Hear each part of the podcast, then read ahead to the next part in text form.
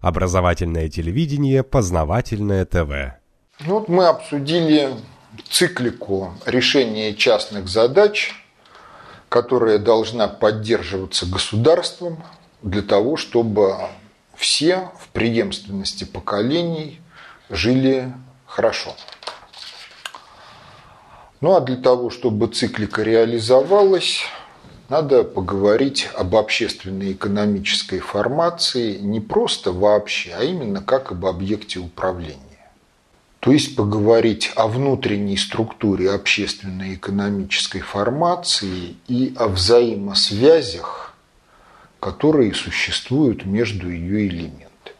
Ну, если термин общественно-экономическая формация, который был введен в марксизме, кому-то не нравится, то есть другой термин – социально-экономическая система. Но суть от этого дела не меняется, потому что все равно речь должна идти об обществе и о его экономике. Современное цивилизованное общество можно характеризовать как совокупность общественных институтов, которые пребывают во взаимодействии друг с другом. Термин «общественный институт» можно определить как некое внутрисоциальное образование, которое несет определенные социальные функции, и эти функции никакой другой общественный институт не может выполнять либо вообще, либо должным образом по отношению к тому уровню развития цивилизации, культуры общества, которые достигнут. Если говорить об экономике, то экономика не вписывается в такое определение общественного института, поскольку экономика – это не только люди, но и всевозможная техника, технологии, организация, организационные и управленческие процедуры. Поэтому общественная экономическая формация – это совокупность некоторого количества общественных институтов и организационно-технологического комплекса народного хозяйства. В нашем понимании такое разделение, оно правомерно по какой причине? По той причине, что одни и те же технологии, одни и те же организации функционирования экономики могут быть атрибутами обществ очень различных по тому, как их общественные институты сложились и как они взаимосвязаны друг с другом и с организационно-технологическим комплексом самого хозяйства. Ну, пример – все военное дело в цивилизациях, потому что организации армии, флота – Организация военно-промышленного комплекса имеет много общего, если обратиться к истории и в странах антигитлеровской коалиции и в Третьем Рейхе. Поэтому можно говорить, что организационно-технологический комплекс, он до определенной степени независим от общественных институтов, из которых складывается общественная жизнь. Хотя современное цивилизованное общество без организационного комплекса экономики жизненно несостоятельно.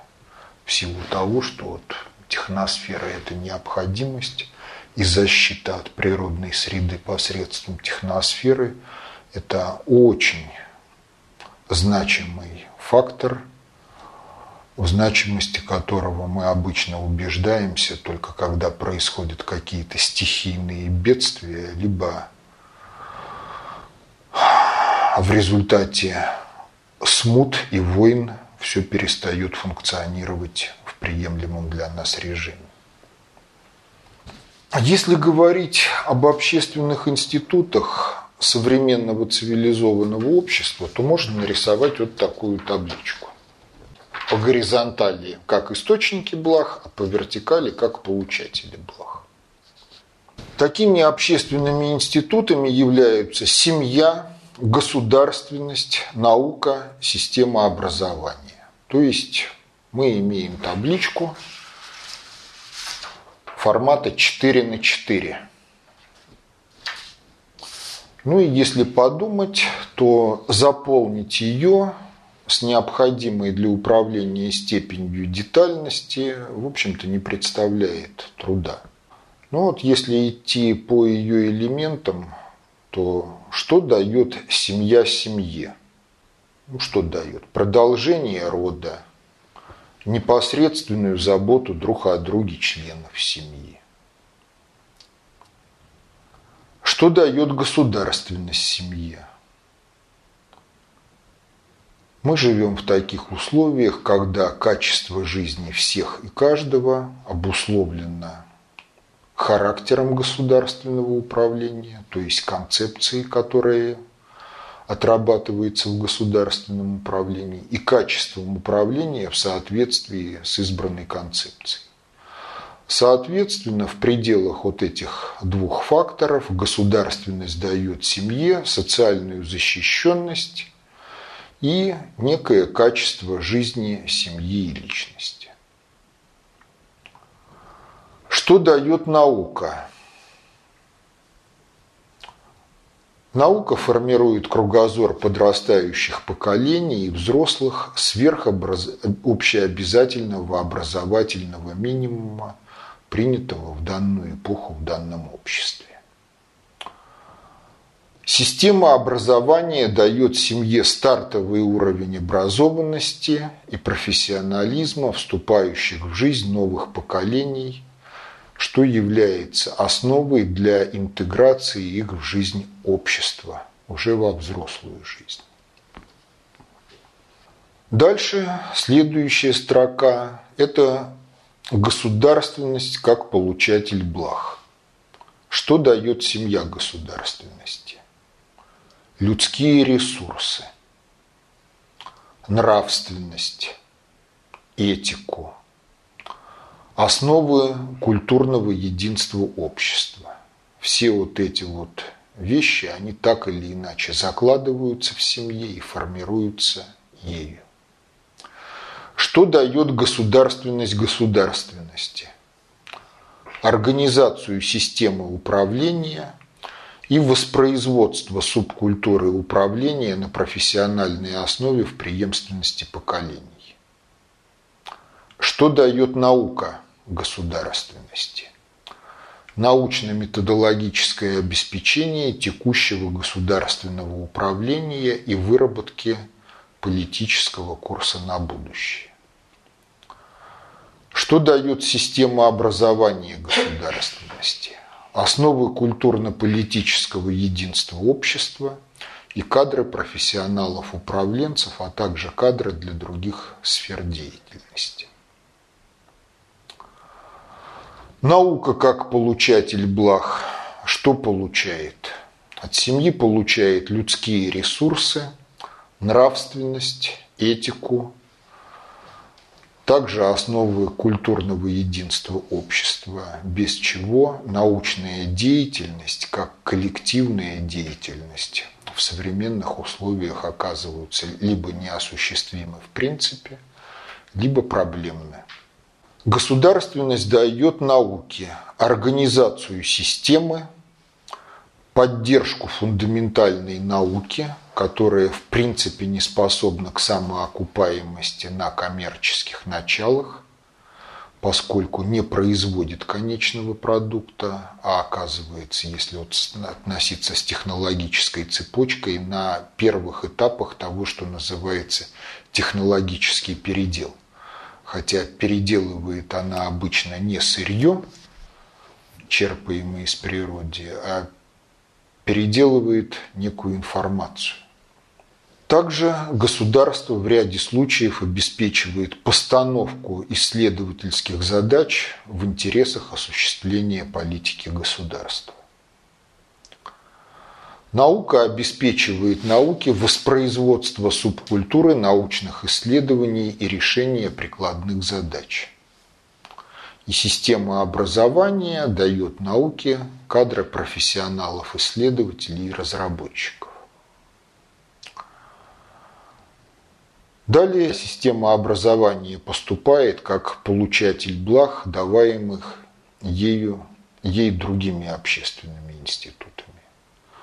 Но опять от семьи людские ресурсы и нравственность, этику, основы культурного единства общества, без чего система образования функционировать не может. От государства организацию системы образования и постановку образовательных задач.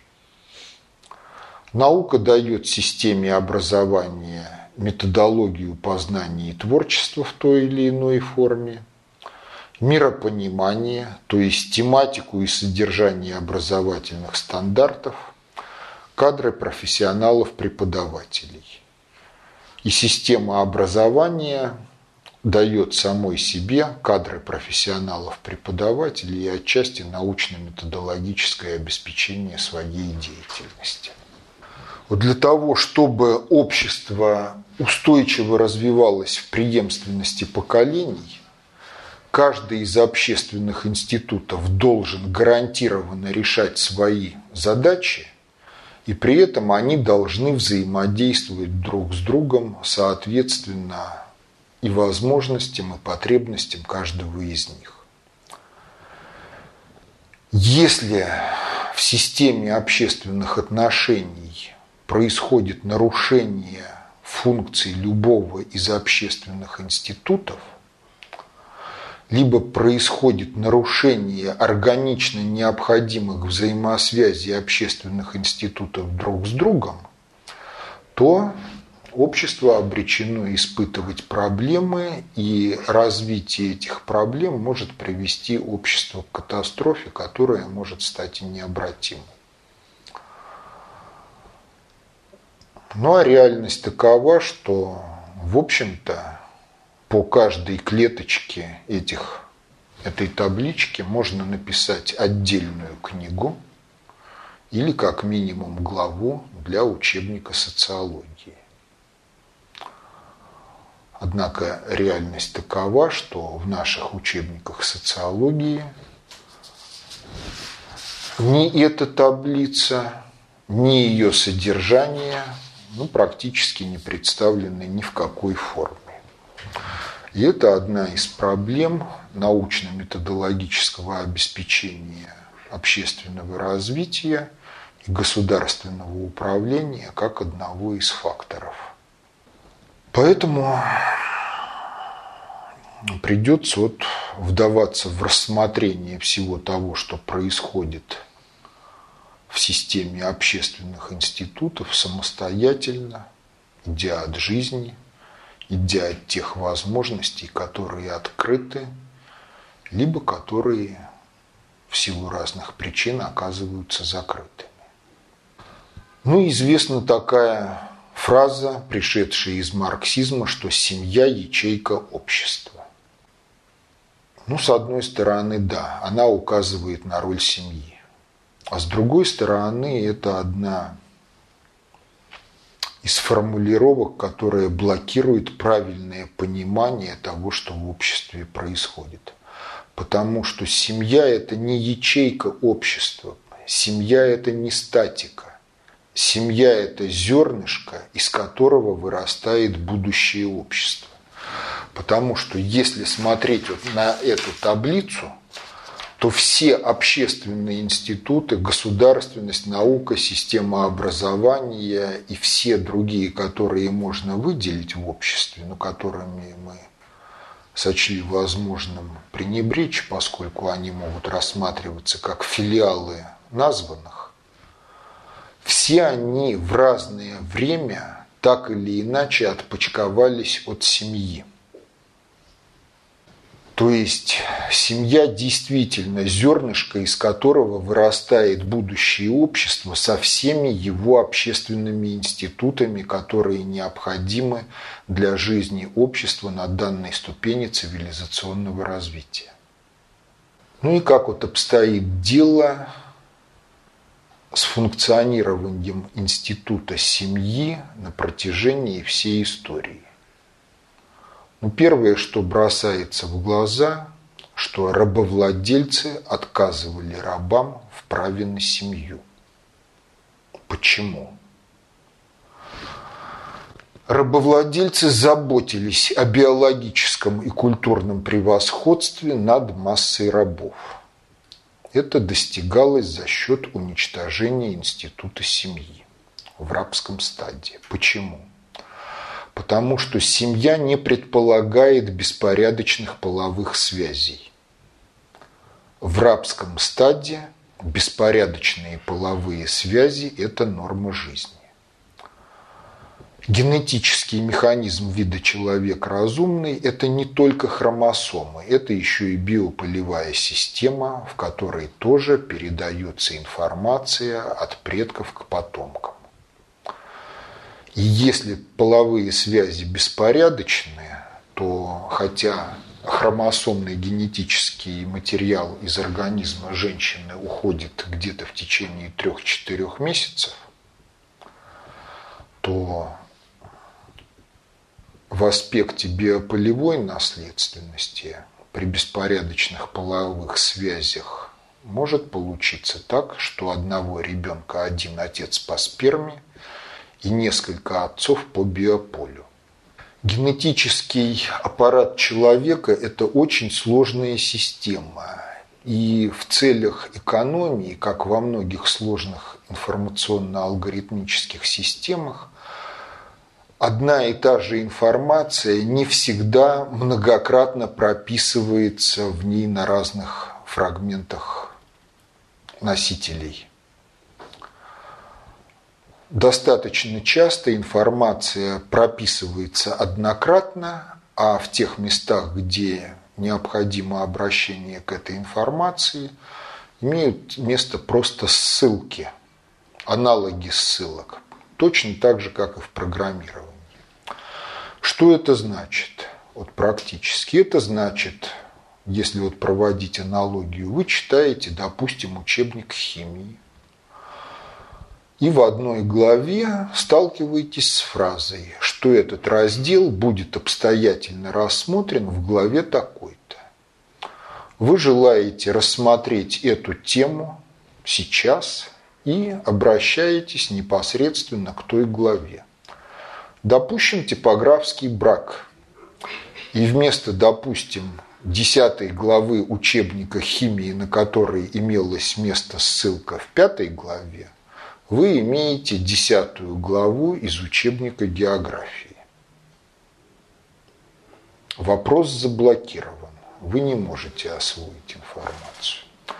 Вот беспорядочные половые связи, они ведут к тому, что на уровне биополевой генетики возникают взаимно конфликтные ссылки на взаимно несовместимую друг другу информацию либо оказываются провальные ссылки, пустые. То есть ссылка есть, информационного алгоритмического обеспечения под нее нет. Ребенок, у которого несколько отцов по биополю и один отец по сперме, оказывается перед проблемой в процессе личностного развития восполнить недостающую информацию, либо преодолеть конфликты информации. В мягком виде последствия телегонии выражаются в том, что ребенок простает к родителям с вопросом «Папа, а ты мой папа?»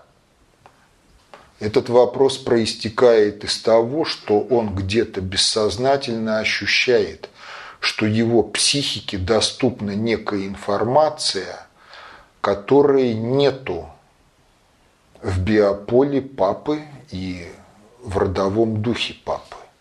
Но если она есть, то закономерен вопрос, откуда эта информация и одна из форм этого вопроса «Папа, а ты мой папа?» В более тяжелых случаях телегония – это шизофрения и взаимное несоответствие различных частей тела друг другу. Это может выражаться как очень существенные диспропорции в строении организма, так и пороки развития. Если же говорить о том, как жила элита во все времена, то элита всегда следила за тем, чтобы ее семья была защищена по возможности и от телегонии, и от вмешательства в родовую линию генетического материала тех социальных групп, которые с ее точки зрения не принадлежали элите. В ряде случаев для того, чтобы обеспечить превосходство в каких-то аспектах, элита шла даже на близко родственные браки, рискуя последствиями инбридинга для того, чтобы те или иные родовые признаки передать своим потомкам, поскольку ее представители считали, что в них выражается ее преимущество над всеми прочими. То есть вот отношение к семье – это один из ключевых показателей для того, чтобы характеризовать любое общество. Ну, если соотноситься с иерархией приоритетов обобщенных средств управления, то разрушение института семьи в обществе предполагаемой жертве агрессии ну, имеет место всеми, ну, как предпосылка к осуществлению реальной агрессии. И фактически так или иначе это затрагивает генетику. Далее есть общеизвестный факт, что когда комар вылупился из личинки, это полноценный представитель своего вида. Если рождается человек, то он становится человеком только в результате адекватного воспитания и образования. И детство нам дается для того, чтобы подготовиться к самостоятельной взрослой жизни, а в период детства происходит не только освоение нами тех или иных знаний, выработка каких-то навыков, но и развертывание структуры организма. И получается так, что работает принцип «не научился Ванечкой, Иван Иванычем не научишься». Этот принцип захватывает как развертывание структур самого организма, так и формирование личностной психики как информационно-алгоритмической системы. Почему? Потому что практика показывает, что если речевые навыки в определенном возрасте не востребованы, то не происходит должное развитие речевого центра в левом полушарии. В литературе описан такой случай. Одна американка, мать-одиночка, оставляла своего ребенка наедине с телевизором. Телевизор показывал чего ни попадя, ребенок начал рисовать рекламные заставки, но в положенное время говорить не начал. И потребовалась кропотливая работа врачей и психологов для того, чтобы речевые навыки все-таки появились. То есть этот пример, который показывает, что психика и физиология, и анатомия в организме человека оказываются очень-очень тесно связаны. И невостребованность тех или иных навыков в определенное время имеет следствием либо полную неразвитость соответствующих структур организма, либо их ограниченную развитость, которая впоследствии либо не может быть компенсирована вообще, либо не может быть компенсирована в должной мере. Ну а если посмотреть вот на жизнь любого человека, то в его жизни есть период, над которым практически безраздельно властна его мама и больше никто. Этот период от предыстории зачатия примерно до двух с половиной-трех лет, когда ребенок начинает уверенно пользоваться членораздельной речью – и на основе членораздельной речи вступает в общение с теми, с кем он считает нужным, и отказывает в общении тем, кто в силу разных причин его пугает, либо неинтересен.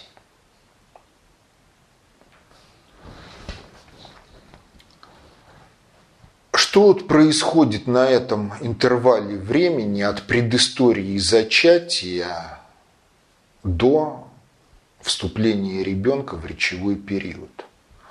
Но происходит главное. Во-первых, мама выбирает того, кто станет отцом.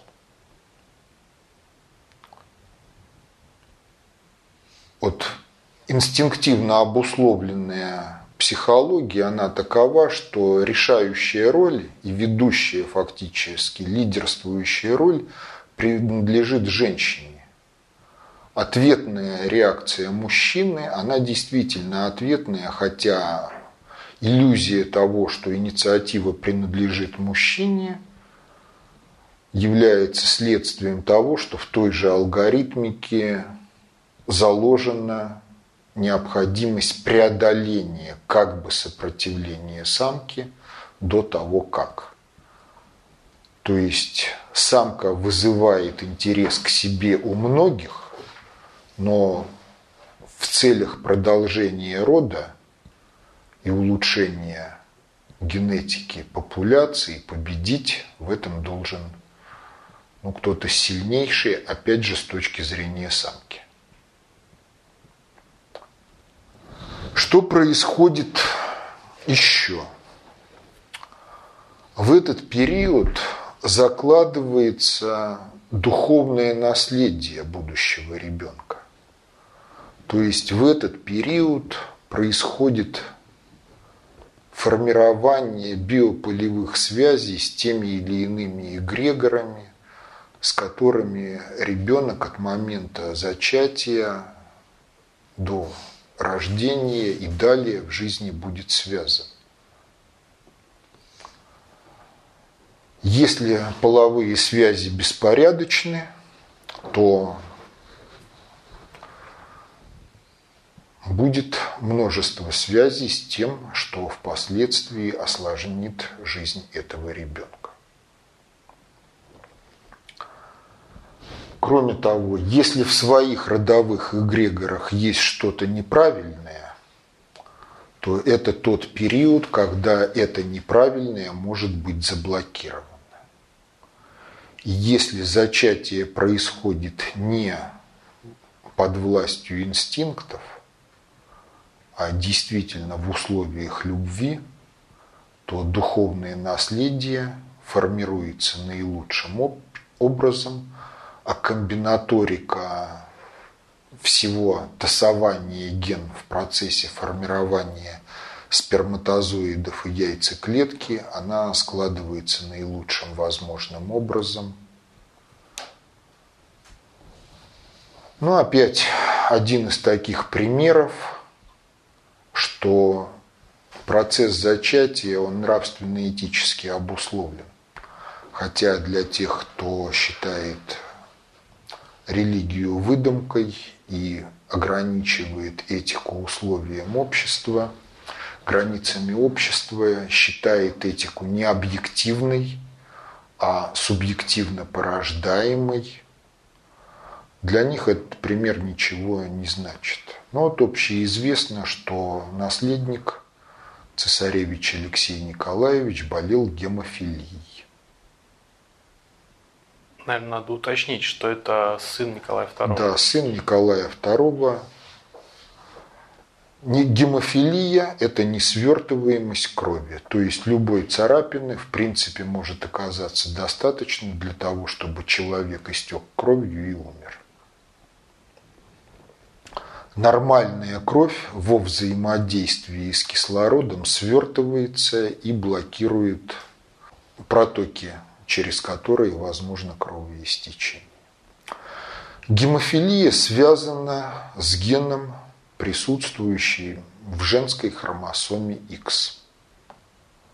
Если вторая женская хромосома X в организме матери здоровая, то в силу того, что гемофилия рецессивный признак, фактор, она не проявляется у матери. Если женщине не повезло и ей достались обе хромосомы с геном гемофилии – то у нее есть шансы умереть просто любыми месячными. Когда рождается мальчик, то он от матери может получить либо здоровый ген, либо больной. То есть статистическая предопределенность гемофилии у наследника цесаревича была 0,5. И при другом раскладе генов – в процессе формирования материнской яйцеклетки мог родиться здоровый мальчик, который бы стал наследником престола. Ну, какова была бы в дальнейшем судьба России, вопрос открытый. Цесаревич родился на рубеже июля-августа 1904 года. В это время шла русско-японская война. Спрашивается, если отмотать 9 месяцев назад, то что было в истории? Большинство не задумывается о том, что пришлось на период зачатия цесаревича. На период зачатия пришлись переговоры между Россией и Японией, в которых Россия занимала позицию. Нам нужна маленькая победоносная война для того, чтобы профилактировать революцию. И вот если признавать тот факт, что Бог говорит со всеми и каждым на языке жизненных обстоятельств, то рождение цесаревича с гемофилией – это обращение к государю-императору Николаю II. Ты уже при восшествии на престол получил прозвище «Кровавый» из-за Ходынской катастрофы. Ты говоришь, что ты царь-отец народа. Так вот, над каждой каплей народной крови тебе следует дрожать так же, как ты будешь дрожать над каждой каплей крови наследника. Но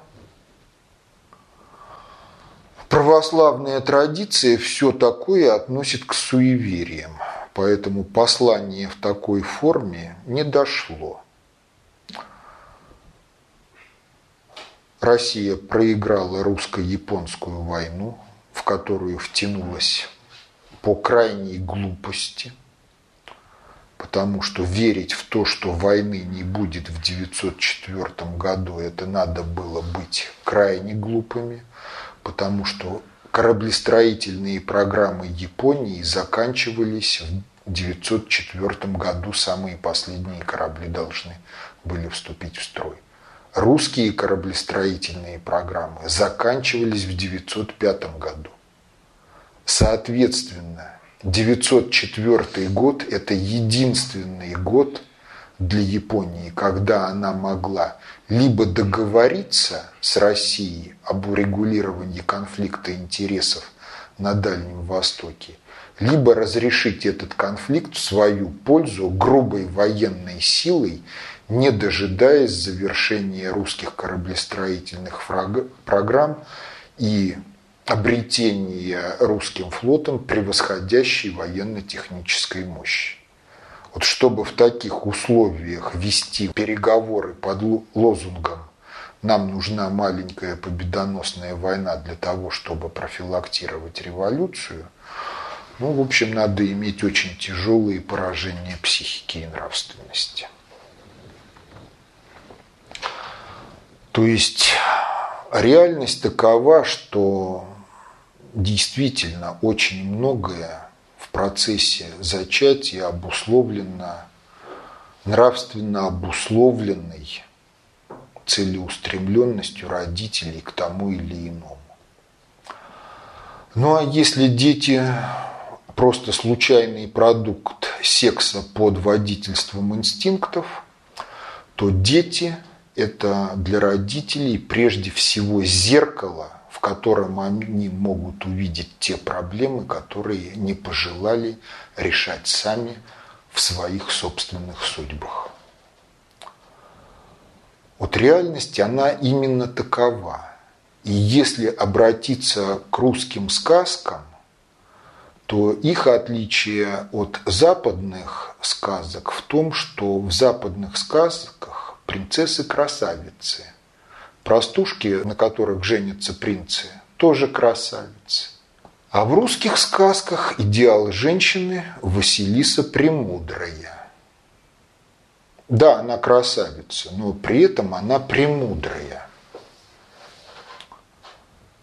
И вот если говорить о возможностях выведения России из кризиса, то эти возможности связаны с долговременной стратегией.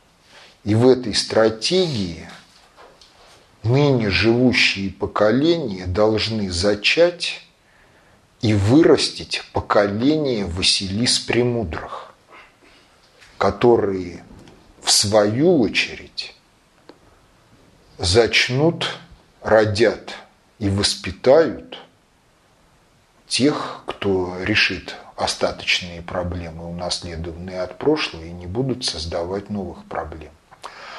Потому что неправильно думать, что творческий потенциал и его реализация – это удел мужчины.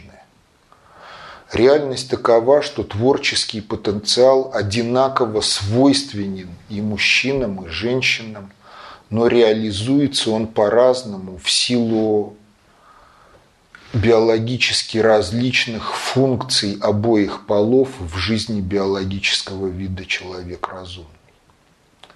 Женщину никто не в состоянии заменить в качестве матери. И поскольку на первых этапах жизни ребенка ребенку никто не может заменить маму, то жизнь построена таким образом, что нормально творческий потенциал мужчины реализуется во взаимодействии с теми проблемами, с которыми жизнь сводит общество. Мужчины непосредственно решают их. А творческий потенциал женщины в подавляющем большинстве случаев реализуется либо через спутника жизни, по отношению к которому в силу того, что в нынешней культуре женщины обычно интуитивно превосходят мужчин, она указывает пути развития. Даже в том случае, если мужчина не является подкаблучником. Если он подкаблучник, то женщина манипулирует им так, как считает нужным, либо так, как через нее ретранслируется эгрегориальный алгоритм. И в этом аспекте опять надо вернуться к семье последнего императора. Вот при жизни и потом императрицу Александру Федоровну иногда беспочвенно обвиняли в том, что она немка и агент немецкого влияния. А реальность такова, что хотя она была немкой, но детство ее прошло при дворе любимой бабушки, английской королевы Виктории.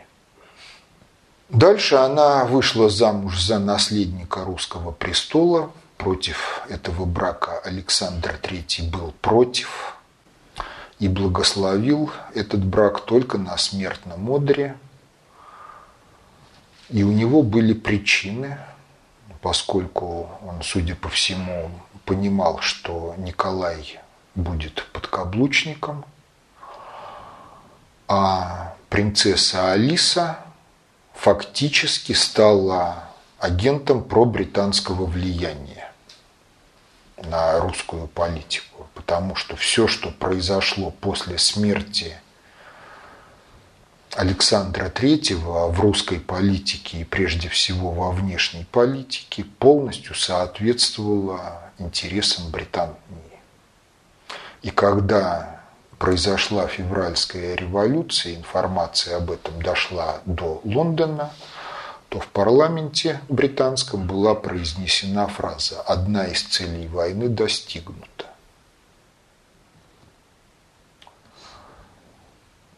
В чем выразилось это пробританское влияние? Ну, оно выразилось, в частности, в русско-японской войне, ну, а потом в том, что Россия втянулась в Первую мировую войну. Историки в большинстве своем не замечают такого факта. После смерти Александра III изменился внешнеполитический курс России. При Александре III были собраны ресурсы, которые предполагалось реализовать в строительстве военно-морской базы в районе современного Мурманска и в развертывании главных сил российского императорского флота на севере, в Кольском заливе. Вот продолжение политики в этом направлении обеспечивало условия мирного существования России примерно до середины XX века потому что сценарий типа Крымской войны блокировался тем обстоятельством, что метрополия Великобритании может прожить на собственном обеспечении по разным значимым для нее продуктам от двух недель до трех месяцев. А если говорить о такой военно-технической задаче, как блокирование, развертывание сил русского флота и крейсерских эскадр из района Кольского залива в Атлантику, то эта задача не имела гарантированного решения ну, вплоть до 60-х, 70-х годов 20 века. Потому что, ну, например, в 1939 году, за несколько дней до войны, до нападения Германии на Польшу, германский лайнер «Бремен» вышел из Нью-Йорка и исчез в Атлантике. Англичане пытались его перехватить. У них была авианосная авиация – были гидросамолеты, была радиосвязь, уже была какая ни на есть радиолокация. Тем не менее, Бремен пересек Атлантику, пришел в Мурманск, там стоял две недели, и когда обстановка стала более-менее стабильной, он ушел из Мурманска в Германию. Ну а представьте, авиации нет, авианосцев нет, радиолокации нет – радиосвязь будет изобретена и станет массовой спустя десятилетия, надо пресечь развертывание сил русского флота из района Кольского залива полярной ночью. Как? Плохо решаемая задача. В литературе есть упоминание о неких учениях, произведенными Соединенными Штатами в 70-е или 80-е годы. Задача учений. Авианосец «Феристол» и корабли сопровождения должны в условиях радиомолчания прятаться под тучами и облачностью от авиационной и космической разведки Соединенных Штатов. Американцы две недели искали собственный авианосец на просторах Тихого океана и не могли его найти. И учения были прекращены отданием команды о завершении учений.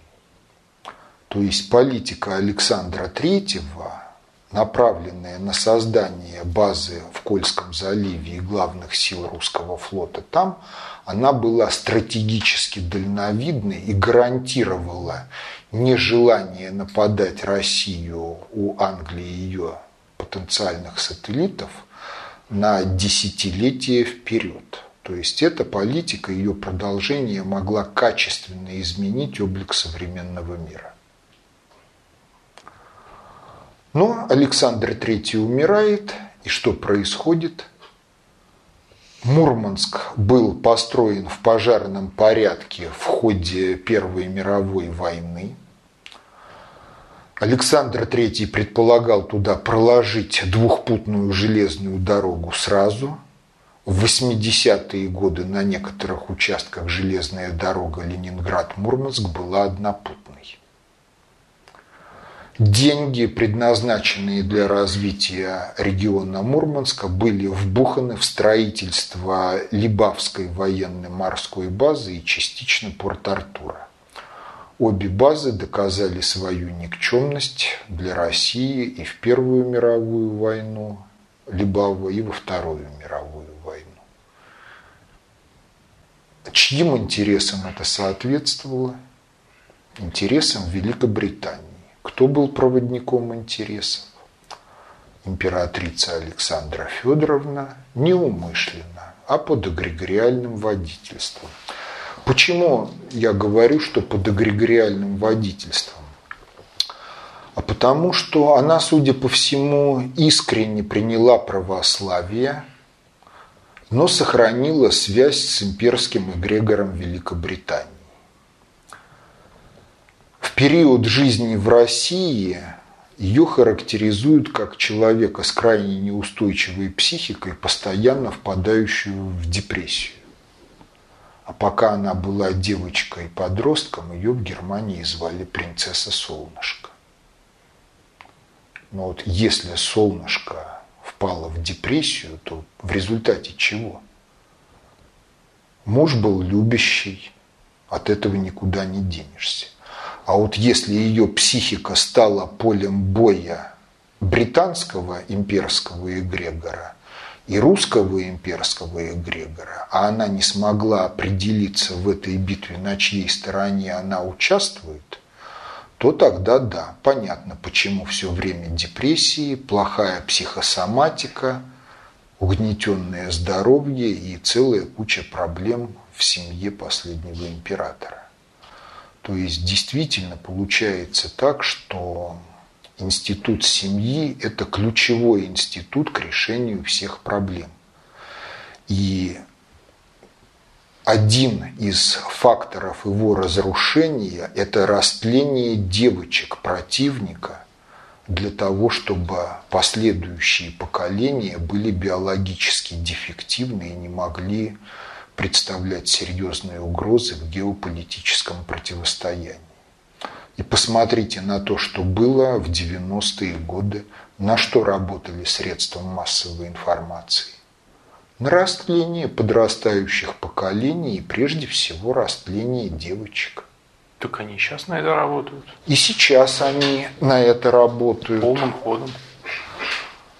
Ну и возникает вопрос, а где активность ФСБ, где активность прокуратуры, направленная на подавление растления подрастающих поколений средствами массовой информации, отчасти школой.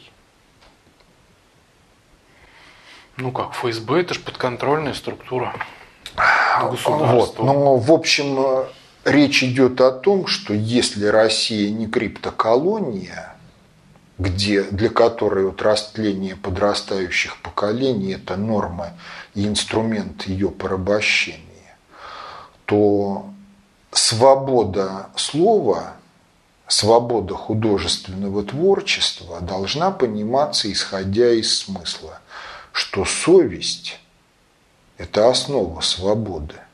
Свобода – это совестью водительства Богом данное. И, соответственно, свобода творчества, свобода слова не должна вызывать проблемы катастроф в жизни общества. Если так называемая свобода слова и свобода творчества вызывает проблемы и катастрофы, то в нравственно здравом и нравственно интеллектуально здравом обществе государство – если оно служит обществу, должно безжалостно и беспощадно пресекать такого рода так называемую свободу слова и свободу творчества.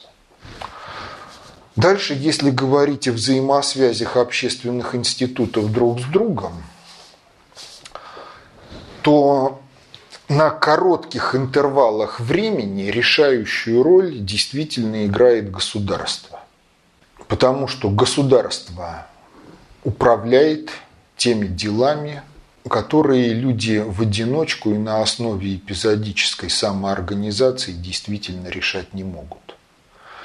Если государство злоупотребляет властью или совершает ошибки, то последствия этих ошибок, если их рассматривать вот на коротких интервалах времени, никто из людей в одиночку и на принципах самоорганизации эпизодической компенсировать не может. В русском языке есть на эту тему поговорка «Народ согрешит, царь отмолит». Царь согрешит, никто не отмолит. То есть фактор быстродействия в данном случае решающий некие пороки общества могут быть компенсированы адекватным государственным управлением. В поговорке это отражается в словах «царь отмолит». Пороки государственного управления на кратких интервалах времени не могут быть компенсированы никакой общественной самоорганизацией. А на длительных интервалах времени а на длительных интервалах времени они могут компенсированы тем, что называется ролью личности в истории, а личность – это продукт семьи. И прежде всего решающую роль в формировании личности вносит мама. Потому что все, что происходит на интервале времени от зачатия до начало общения ребенка с другими людьми по его собственной инициативе – это практически в безраздельной власти мамы.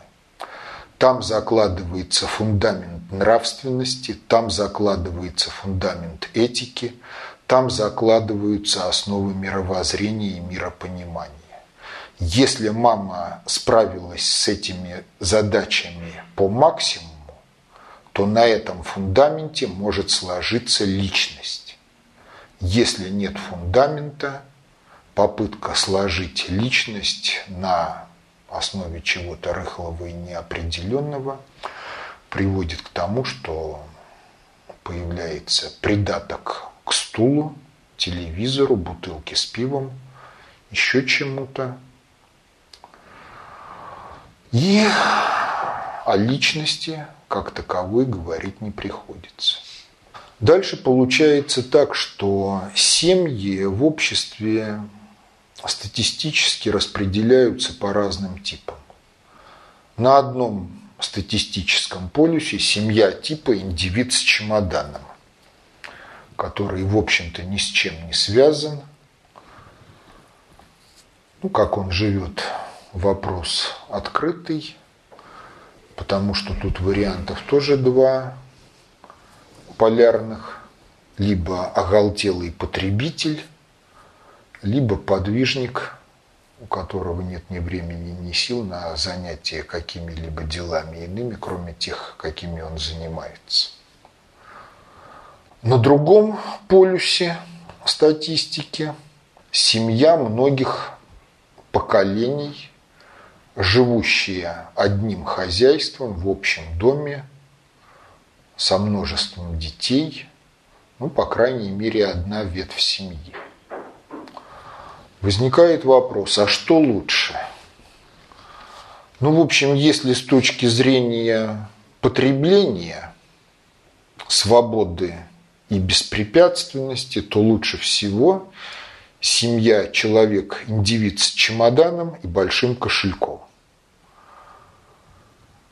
Так называемые сексуально-товарищеские отношения или сексуально-торговые отношения с обеих сторон без каких-либо обязательств перед друг другом долгосрочного характера и тем более без каких-либо обязательств по отношению к задаче продолжения рода. То есть такой подход Реально это антисоциальный подход по той простой причине, что потом, когда эти одиночки станут старыми и утратят трудоспособность, то встанет вопрос об их социальном обеспечении. Ну а социальное обеспечение таких одиночек, которые всю жизнь прожигали жизнь, и вместо того, чтобы делать то или иное общественно полезное дело, зарабатывали деньги, это не одно и то же, это тяжелое экономическое бремя на общество, и, в общем, для общества будет лучше, ежели они уйдут сами в результате депрессника или каких-то психосоматических заболеваний, не обременяя общество необходимостью поддерживать их бессмысленное существование в старости. Один из примеров такого рода – вчерашние события смерть Новодворской. Жизнь была дана для того, чтобы научиться любить, прожила пустобрехом и пустоцветом, пренебрегнув этой возможностью. Вот. А если исходить из того, что каждый человек должен состояться человеком, именно носителем человечного типа строя психики, то наилучшая среда для формирования личности – это семья нескольких взрослых поколений, живущих общим хозяйством, и в идеале, если эта семья живет во взаимодействии с природной средой. То есть реальность такова, что если мы интересуемся благом общества в будущем, причем на уровне стратегии, а не на уровне вот качества жизни ныне живущих и максимум их детей, то Государство должно ориентироваться на поддержку семьи, многих поколений, нравственно здравой семьи, живущей своим трудом, потому что такая семья дает неформальные уроки взаимодействия каждому ребенку, людей друг с другом, и она являет ему все предстоящие возрастные периоды и все проблемы, которые связаны с периодами разного возраста. То есть это наилучшая среда для того, чтобы ребенок действительно состоялся личностью. Кроме того, есть еще одна такая особенность, связанная с медициной. В общем, если посмотреть в историю, то так называемые гении в большинстве своем не первые дети в семье.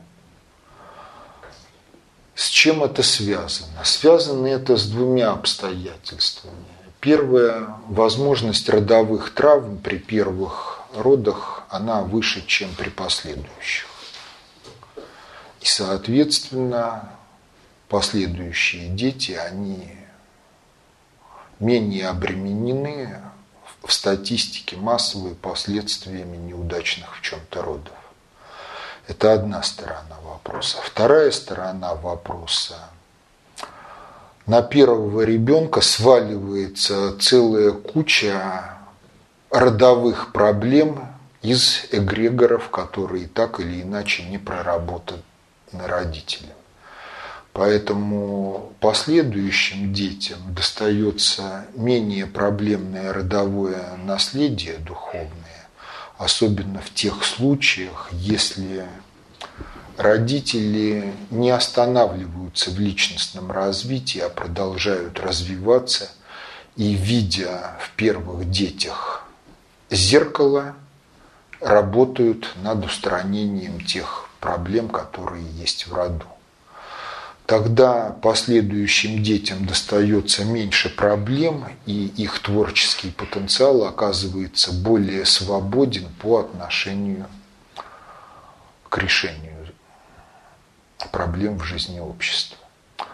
Поэтому получается, что если общество ориентируется на то, что норма – это бездетная семья, норма усыновления, норма малодетная семья, вот многодетная семья – это проблема в формулировке «зачем плодить нищету», то общество тем самым очень ограничивает потенциал своего развития в будущем – потому что младшие дети, они в условиях неправильной культуры обладают более высоким потенциалом развития ну, в своей среднестатистической массе.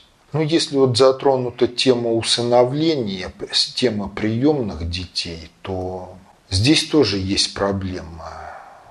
Проблема связана с тем, что в большинстве случаев дети, которые нуждаются в усыновлении, они были зачаты и рождены в проблемных семьях. Поэтому первейшая задача приемных родителей – защитить ребенка приемного от его родовых эгрегоров, которые наполнены не той информацией и алгоритмикой, которая нужна для того, чтобы жизнь этого ребенка стала беспроблемной. Поэтому получается так, что приемная семья действительно должна любить, не должна тратить время на всякую суету, а должна уделять как можно больше времени приемному ребенку, содействуя в том, чтобы он самостоятельно решал свои проблемы и помогая ему в этом. Почему? Потому что если ребенок не находит информационно-алгоритмической поддержки своего развития в семье, которая его приняла, то информационный вакуум заполняется тем, что было в его родовых эгрегорах. Если приемная семья не справилась с воспитанием, то, добравшись до подросткового возраста, начинается автоматическая отработка всякой алгоритмики, которая была в его родовых эгрегорах и, в общем-то, привела к тому, что ребенок стал социальным сиротой при живых родителях. Но эта тема, к сожалению, в педагогических вузах и на курсах для приемных родителей не получает должного освещения – и, к сожалению, многие родители решают задачу достичь от любого ребенка хоть своего, хоть приемного послушания, вместо того, чтобы работать на то, чтобы он вошел в юность с развитой волей, подчиненной диктатуре совести. А это разные воспитательные стратегии, им свойственны разные методы достижения цели, не говоря уж о том, что и цели разные. И вот если все-таки хотя бы какая-то доля родителей вот понимает эту проблематику или просто чувствует ее и чувственно, интуитивно живет в русле ее разрешения, то тогда общество имеет шансы, что их дети вырастут – получат образование должное, либо будут достаточно развиты интеллектуально для того, чтобы помимо системы образования выработать необходимые знания и навыки. И они войдут в органы власти и сделают государство дееспособным по отношению к задачам общественного развития. Потому что попытка со стороны государства тянуть за уши то, что не растет, это просто пустая растрата времени и сил. То же самое касается и развития науки и системы образования. По отношению ко всему этому ключевым является функционирование института семьи. И Если говорить о том, что происходит в семье, то главный вопрос – это взаимоотношения мужчины и женщины. Как супругов и как родителей. Если вот эти проблемы в семье решаются правильно, то семья способна защитить ребенка и от тлетворного влияния средств массовой информации, интернета, улицы, всего прочего, ребенок в состоянии тогда войти во взрослую жизнь дееспособным по отношению к миссии решения задач общественного развития и устранения проблем. Если семья эти задачи решить не может, то проблемы общества неизбежны. И общество обречено либо на затяжной кризис, либо на катастрофу культуры. То обстоятельство, что мы об этом говорим, это показатель того, что Россия не безнадежна. Это показатель того, что мы преодолеваем кризис, потому что в таком контексте и в таких взаимосвязях в других культурах о проблематике общественного развития не говорят. Далее надо говорить уже о взаимодействии общества как совокупности общественных институтов и организационно-технологического комплекса народного хозяйства, то есть о построении и функционировании экономики. Но я думаю, что это лучше перенести на следующую беседу. Познавательная точка ТВ. Много интересного.